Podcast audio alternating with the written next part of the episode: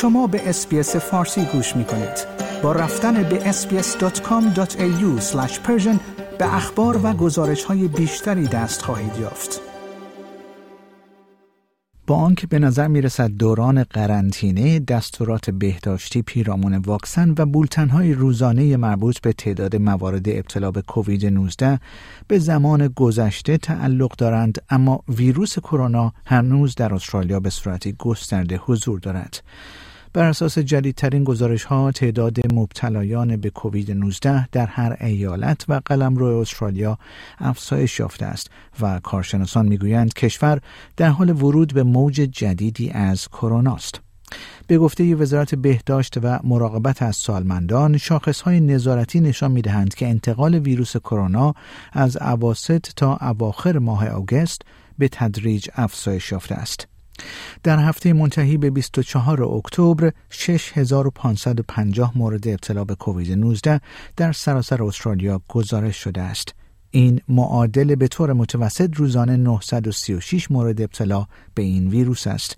این افزایش 23 ممیز 6 درصدی در سطح ملی را نشان می دهد.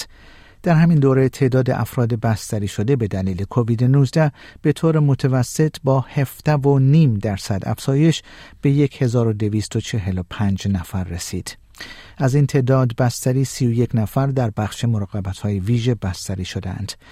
داده های اداره آمار استرالیا همچنین نشان می دهد کووید 19 سومین علت مرگ و میر در استرالیا در سال گذشته بود. پروفسور ایدریان سترمن رئیس آمار زیستی و اپیدمیولوژی در دانشگاه ساوت استرالیا گفت که اعداد واقعی به دلیل کاهش تعداد آزمایش ها و گزارش ها احتمالاً بسیار بیشتر است. او گفت اگر به درصد موارد تشخیص داده شده که به بیمارستان ختم می شوند نگاه کنید اکنون حدود چهار برابر رقم ژانویه است.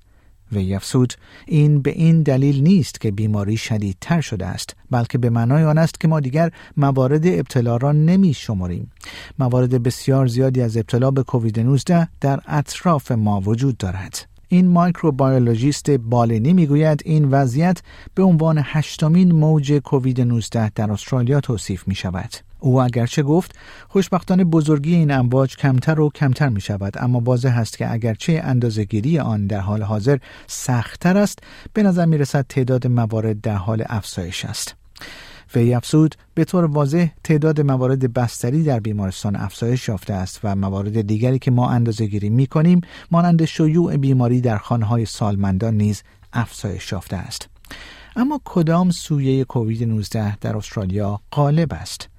پروفسور استرمن گفت که به نظر می رسد سویه غالب در استرالیا اریس یا EG.5 باشد که بخشی از زیر شاخه آمیکرون است. به گفته آقای استرمن، اریس مشابه دیگر زیر مجموعه های آمیکرون است و همچنین بسیار قابل انتقال است. وی گفت همانطور که هر نوع جدید که از راه می رسد نسبت به نسخه های قبلی کمی بیشتر قابل انتقال است مطمئنا این امر در مورد اریس هم همینطور هست.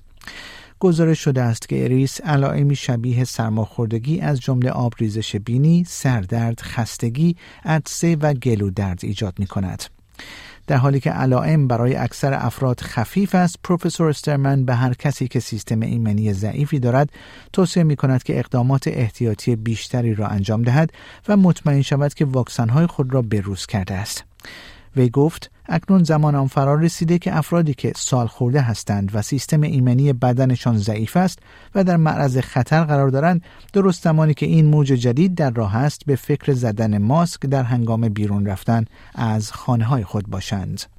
الزامات مربوط به واکسن در استرالیا لغو شده است اما واکسیناسیون هنوز توسط کارشناسان و وزارت بهداشت و بخش مراقبت از سالمندان توصیه می شود در ماه اکتبر اداره کالاهای درمانی واکسن‌های تک جدید کووید 19 را ارزیابی و به طور موقت تایید کرد. اما این واکسن ها نیازمند ارزیابی های بیشتری هستند. تاریخ در دسترس بودن این واکسن ها هنوز به صورت عمومی اعلام نشده اما انتظار می رود گروه مشاوره فنی استرالیا در مورد ایمنسازی در هفته های آینده توصیه های بروز شده خود را ارائه کند. پروفسور استرمن گفت واکسن های جدید برای هدف قرار دادن زیر شاخه XBB.1.5 آمیکرون طراحی شده اند اما می توانند علیه اریس نیز مؤثر باشند. like، share، comment. SBS فارسی را در فیسبوک دنبال کنید.